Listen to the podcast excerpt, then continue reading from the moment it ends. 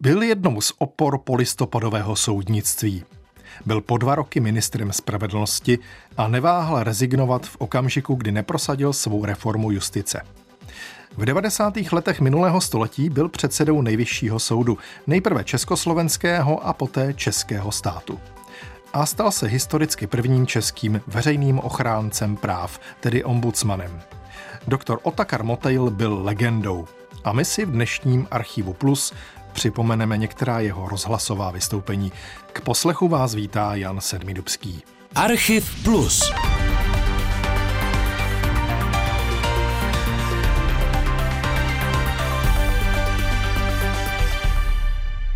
Když Otakar Motejl ve svých 77 letech zemřel, bylo to v roce 2010, vzpomínali na něj mnozí s respektem a dokonce s jistým dojetím. Jeho zástupkyně ve funkci ombudsmana Jitka Sajtlová při té příležitosti uvažovala nad samotným principem hledání rovnováhy mezi spravedlností a právem, což nemusí být totéž. Víte, u pana doktora se vždycky snoubila ta jedna věc, která bylo právo, a druhá věc, ten rozumný výklad toho práva, ten výklad, který není jenom formální, formalistický, ale hledání toho, co je v tu chvíli správné. A věřte, že to není jednoduché. My jsme strávili hodiny nad otázkami, které teď stojí jako nové před celým právním světem. Je to ochrana osobních údajů, byla to ta jeho kauza z DNA, kdy se hledá, jak a vlastně co je správné.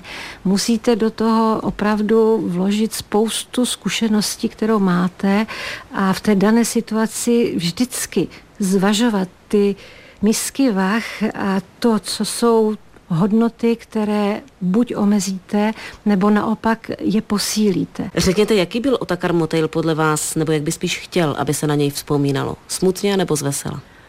No určitě bych řekla, že zvesela. Zvesela, s takovým obrovským životním optimismem, troškou ironie, troškou nadsázky. Víte, on se na ten svět díval velmi rozumně a já bych řekla už z jakéhosi odhledu. Takové životní zkušenosti, která mu dávala možnost věci posuzovat s odstupem a proto taky správně. Odstup a suchá ironie. To byla skutečně konstanta Motejlových rozhovorů s novináři, ať už šlo o věci soukromnější nebo politické a justiční. Těch privátněji zaměřených rozhovorů bylo nepoměrně méně. Vlastně se v archivu Českého rozhlasu zachoval jediný, a to z konce 90. let, kdy se na 2 roky stal ministrem spravedlnosti. Tak tedy Otakar Motejl sice svou právnickou dráhu zahájil na základě rodinné tradice, ale paradoxně zcela v rozporu s přáním svého otce. No to je historka, která je rozhodně poctivá, i když jsem často zmiňuje, ale faktem je, že otec byl právník, i Dědeček byl právník, byla to 50. léta, byl to konkrétně začátek léta 1951, kdy jsem celkem takovým tím spádem rodinné tradice jsem neviděl žádné jiné možné řešení dalšího vývoje po maturitě, než že půjdu na práva. Takže jsem o tom s nikým nikdy doma nehovořil. A tenkrát byl požadavek, abych tu přihlášku na vysokou školu měl podepsanou zákonným zástupcem.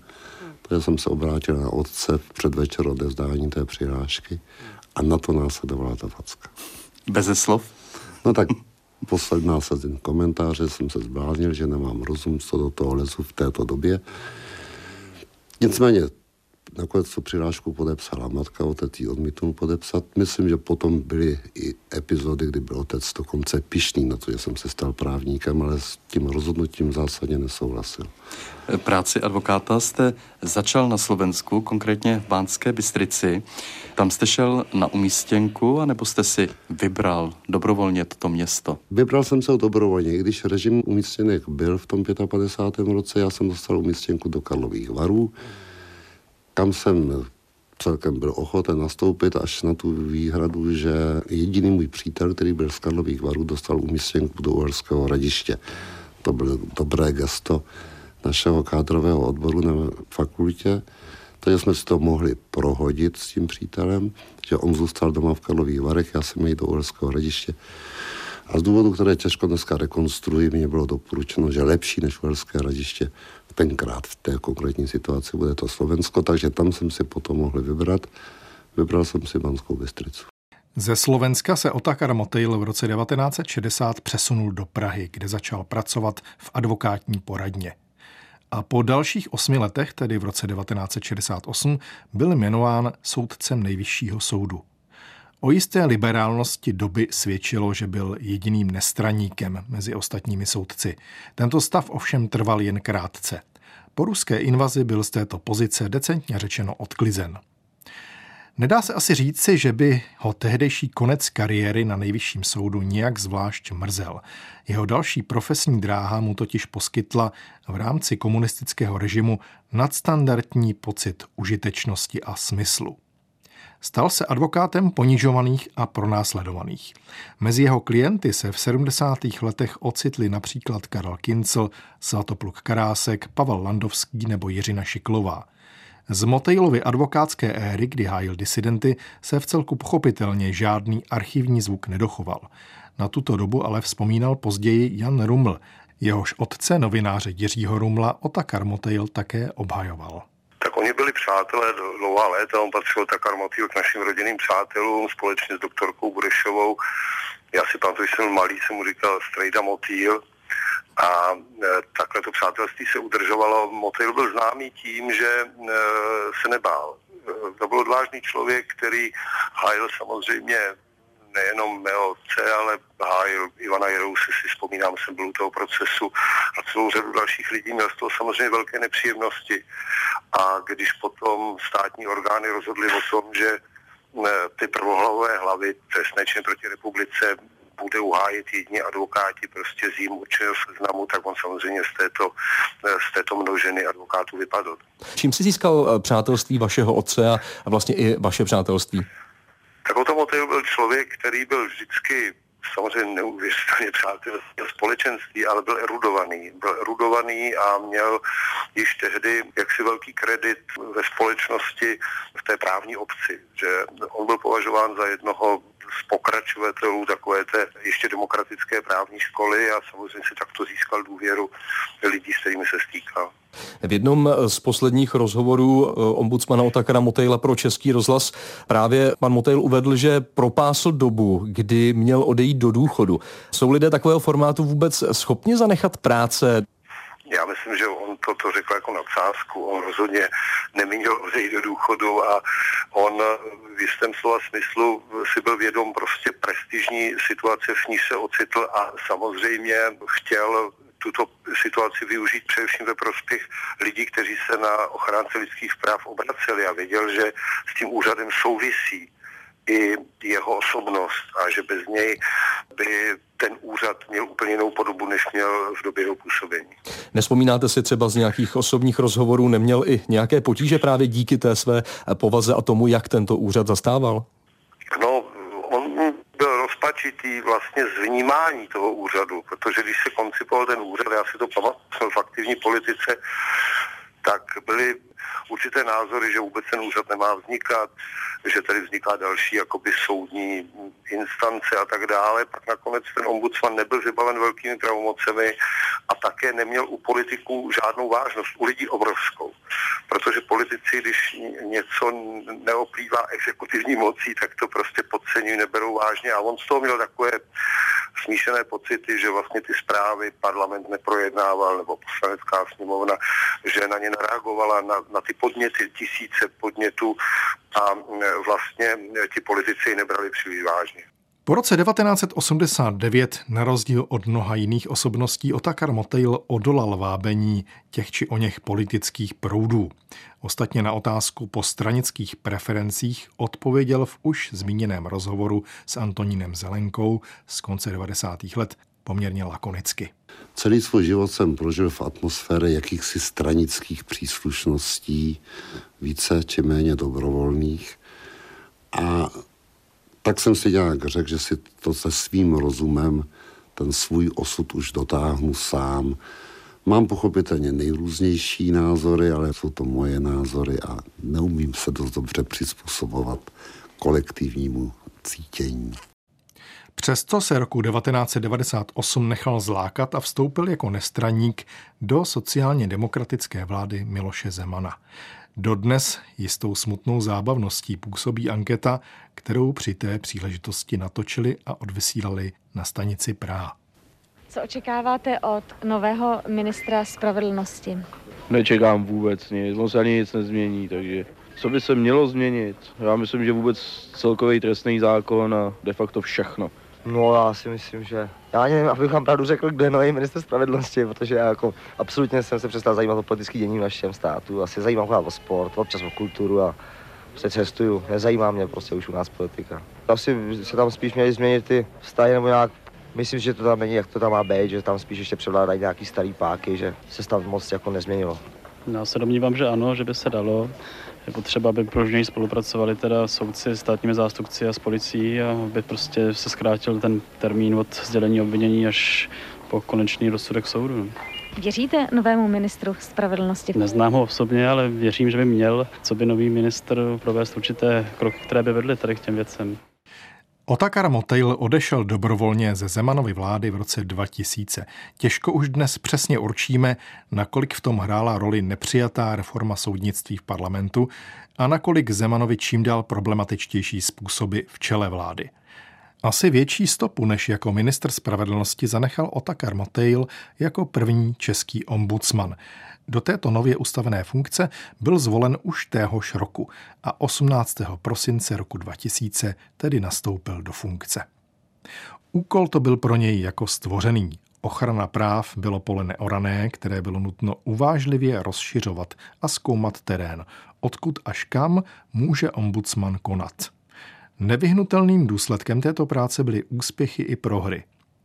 K důležitým otázkám například patřilo, kde a s jakými výsledky se vlastně podněty pro ombudsmana sbírají.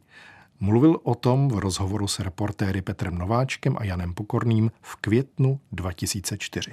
Pane doktore, promiňte, že vám do toho skáču. Teď bych prosil jenom telegrafickou odpověď. Zmínil jste se o tom, že od poslanců a senátorů příliš těch podnětů nepřichází, ale vy můžete jednat na základě podnětů taky fyzických a právnických osob, na základě pak podnětů o něch senátorů a poslanců a také obou komor parlamentu a pak z vlastní iniciativy. Když to takhle budeme po těch kategoriích, kterých těch podnětů je nejvíc? Nejvíc jsou fyzické osoby, potom jsou právnické osoby, ty počty právnických osob pomalu rostou percentuálně a je jich stále relativně méně. Potom je to snad tak asi narovno vlastní iniciativa a ty poslanecké, respektive senátorské náměty. To je všechno v řádu desítek případů, kdy ta vlastní iniciativa je vlastně, upřímně řečeno, spíš nějaký věrohodný anonym, než nějaká mediální informace. Co to je věrohodný anonym? No, tím, že mám to právo vlastní iniciativy, dostanu nějakou stížnost, která je anonymní, která je velice konkrétní a je tam to jisté míry přesvědčivě uvedeno, že se nechtějí podepsat, protože se nějakým způsobem bojí. A já zjišťuji z těch údajů, že tam skutečně nějak v tom příběhu, jakési racionálno, ne zcela jasného postupu je, tak si dovolím se té věci ujmout. Posloucháte Archiv Plus. Osobnosti a události ve zvukových vzpomínkách. Najdete ho také na webu plus.rozhlas.cz, v aplikaci Můj rozhlas a v dalších podcastových aplikacích. Rozhovorů, ve kterých Otakar Motejl rozebírá práci ombudsmana, poskytl za ta léta poměrně mnoho, ale my ještě zůstaneme u toho z roku 2004. Zajímavá situace například nastala v okamžiku, kdy se úřadu ombudsmana rozšířila pravomoc i pro oblast českého vězeňství. V čem ta systematická kontrola bude spočívat? Systém, to bude plán, anebo to budou i takzvané přepadovky? Tak budou to přepadovky podle plánu. Jednoduše vytipuju si z těch 32 věznic, které máme, nebo 33 věznic dneska, si vytipuju 3-4 do roka, které navštívím, s tím, že skutečně to nebudu avizovat předem. Podobným způsobem musím postupovat ve vztahu k těm ostatním zařízením, jako jsou ceny předběžného zadržení policejních ředitelstvích a ty kvalifikované léčebny a ústavy. Ale ta druhá oblast je o něco pikantnější, protože ta se týká i zařízení, kde ti lidé jsou fakticky nějakým způsobem omezeni, to jsou nejrůznější tady. Počínají léčenami dlouhodobě nemocných přes domovy té sociální péče, ty dětské domovy, kde se nevykonává ta ústavní nebo ochranná výchova, a tam vstupují jako nově do hry, a to zase jenom v rámci tohoto systému těch systematických návštěv, aniž bych tam měl ten kredit pro to řešení těch individuálních stížností. To jsem se chtěl zeptat, jak se tedy má v těchto případech rozšíření povinností ombudsmana k rozšíření pravomocí? No tak negativně, to znamená, pravomoce zůstávají a povinností přibývá. Ještě jinak, pane doktore, dohledem nad těmi zařízeními, o kterých jste se zmínil, jsou přeci pověřeny i jiné instituce, řekněme státní zastupitelství, ministerstva a tak dále. V čem se bude lišit ten jejich dohled a ten váš dohled? Co vy tam přinášíte navíc? Pane Nováček, oni sledují plnění stávajících předpisů. Já mám právo a do jisté míry povinnost zjišťovat, jestli vůbec ty předpisy nejen jsou plněny, to předpokládám, ale jestli odpovídají, řekl bych, normě. Jakému lidskoprávní. Lidskoprávní by se dalo říct. Já jsem zvědav, jak to bude vypadat. Faktem je, že já v současné době, a jsem si vědom toho, že tam je asi ten dohled státního zastupitelství, že já v současné době jsem z toho vězeňského prostředí oslovován spíše v takových, řekl bych, nadstavových jevech, jako je poskytování stravy, kvalita stravy, jako je lékařská péče. A v té oblasti vlastního zacházení, to je to, co by člověk předpokládal jako prvořadé, řekněme, jakési šikanózní chování těch vězeňských pracovníků vůči těm. Tam jako žádné stížnosti, nebo téměř žádné stížnosti a kvalifikované stížnosti nemám. Takže já tam nemám ani dost dobře, řekl bych, motiv současné kompetenci, abych tam chodil po věznici a vykřikoval, bije vás chlapci, někdo bije, to dobře nemohu. Otakar Motejl se vyjadřoval i k politickým událostem, částečně i proto, že k tomu byl často dotlačen dotazy novinářů. V jednom ze svých posledních rozhovorů pro Český rozhlas z 27. října 2009 se s moderátorkou Helenou Šulcovou například dostali k problému, který tehdy hýbal českou politikou, ačkoliv dneska si na něj možná už málo kdo vzpomene. Šlo o ratifikaci Lisabonské smlouvy, jejíž podpis tehdy prezident Václav Klaus cíleně oddaloval a o níž se rozhodovalo i u ústavního soudu. Otakaru Motejlovi nešlo ani tak o samotný názor prezidenta, spíš o dodržování povinností, které ze své funkce má. Když bude splněna podmínka pro Václava Klause na summitu v Bruselu, který bude teď ve čtvrtek a v pátek, a následně ústavní soud řekne, že Lisabonská smlouva je v souladu s ústavou. Co, pane doktore, tak jak znáte Václava Klause, od něj očekáváte? Že hned tu smlouvu podepíše, a nebo že se najde ještě něco dalšího? Já znám pana prezidenta poměrně málo, ale upřímně řečeno, nedovedu si odhadnout jeho reakci. Chci stále věřit, že si je vědom významu své funkce, chci stále věřit, že mu skutečně záleží na dobrém jménu české země, že určité prvky ješitnosti, ze kterých je obviňován, které se můžou se měli podílet na tom postoji k té otázce, že vlastně nechce dát ani garanci, že tu Lisabonskou smlouvu podepíše. A nebo jestliže bude skutečně vnitřně přesvědčen o tom, že tedy identita tohoto státu se podstatně mění, že už to není ta Česká republika, jejíž s prezidentem se stal, potom by mu skutečně nezbývalo nic jiného, než chlapské otevřeně z funkce odstoupit. Vy si dovedete představit, že by Václav Klaus odstoupil? No to si nedovedu představit, ale nedovedu si zase vysvětlit, co by sledoval, pokud by ten podpis oddaloval. Čeho by se chtěl jaksi dožít. To znamená, že pokud by se rozhodl... Buď to souhlasí a podepíše, nebo nesouhlasí, ale uznává, že je povinen jako prezident to podepsat a podepíše. Nebo nesouhlasí a neuznává ani tu ústavní povinnost a potom odstoupí. Vy jste také zmínil slovo ješitný, že jedu. Já možná jsem to přeslechla. Myslíte si, že tohle hraje jakoby hlavní roli? To jste tím chtěl říct? Nebo jsem to špatně pochopil? Ne, to jsem zase dopustil něčeho do éteru.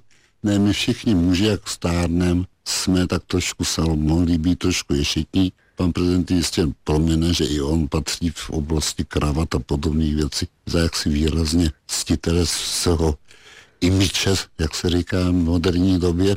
Obávám se, že trošku je zlákán představou upozornit na svoji výjimečnost, ať už se to týká ve věci té klimatologie, nebo ať se to týká v jiných jaksi oblastech lidského přemýšlení, určitou tendenci býti solitérem, býti výjimečným, nesporně v jeho osobě je a já to tedy můžu hovorově říkat, že to je ješitnost. Takže je to ješita, pan prezident, podle vás. Tak to jste řekla vy. Ne, já se ptám, já bych si to nikdy nedovolila říct. Ježišmarja, to je to tak vážný? Ne, není. Tak já jsem si to dovolil naznačit, že určité prvky ješitnosti jsou v chování každého z nás a že to může být jeden z aspektů chování pana prezidenta. Nešlo však jenom o kauzu Lisabonské smlouvy a prezidenta samotného. Otakar Motejl tehdy celkem přesně dešifroval náš problém s tím, že když už jsme se ocitli v nějakém klubu, kam jsme moc chtěli, poté paradoxně nejsme schopni hrát podle jeho pravidel, nebo se konstruktivně snažit ta pravidla měnit. Za to vynikáme, nebo jsme tehdy vynikali, ve schopnosti kverulovat. Nikdo nás do Evropské unie nenutil, všichni jsme věděli, že to určité omezení znamenat musí. Hrát si sám na písečku nebo hrát si s dětmi na písečku znamená dva různé režimy. My jsme se tedy rozhodli, že půjdeme do toho pískoviště, kde těch dětí je 25, je nás tam 26 nebo 27 států, když žádnému nelze upřít určité sebevědomí, když mnohý z nich skutečně se vykazuje podstatně větší a významnější osobní historickou tradicí. A teď najednou skutečně na poslední chvíli se začneme strachovat o naší prestiž, o to, co jsme si velice obtížně a jenom občas v dějinách mohli dovolit. A s Otakarem Motejlem se pro dnešek rozloučíme jeho úvahou nad odpovědností soudce. Výjimečnost tohoto povolání hájil jednoznačně. Já tvrdím zcela zodpovědně, že soudcovské povolání je opravdu neobyčejně náročné, neobyčejně složité a je náročné i z hlediska právě osobnosti. Při vší úctě k těm učitelským a jiným povoláním je ta úloha toho soudce, ten verdikt, skutečný verdikt nad osudem člověka, na který je zpravidla ten soudce zcela sám, kde vlastně má svým způsobem i ze zákona zakázáno, aby se radil s někým jiným, kde stojí tedy on tváří tvář tomu účastníkovi řízení a do očí mu tedy on jménem republiky, ale to není ani tak důležité, když to je v popředí. Říká, kde je právo, kdo má pravdu, kdo je zločinec, kdo není zločinec, kdo je vítěz, kdo je poražený. A dělá to 300-400krát v roce. Tak to je úloha a dřina, skutečná dřina, to jsou probdělé noci, to jsou probuzení se uprostřed nocí. Není to rozhodně povolání, které by se dalo jen tak s něčím změřit. Skoro v každém povolání můžete svoji chybu nějakým způsobem napravovat, nebo si můžete dát určitou výhradu možného omylu. To soudce nemůže, soudcův verdikt z jeho hlediska je verdiktem konečným a často je skutečně tím posledním verdiktem a nějaké dodatečné, pardon, promiňte, já to tak nemyslel, nebo někdo mi to zařídí, někdo to za mě vyřídí, soudce udělat nemůže. A dnešní Archív Plus věnovaný Otakaru Motejlovi je u konce. Dramaturgii měl David Hertl, technicky spolupracovala Jitka Procházková a od mikrofonu se loučí a za pozornost vám děkuje Jan Sedmidubský.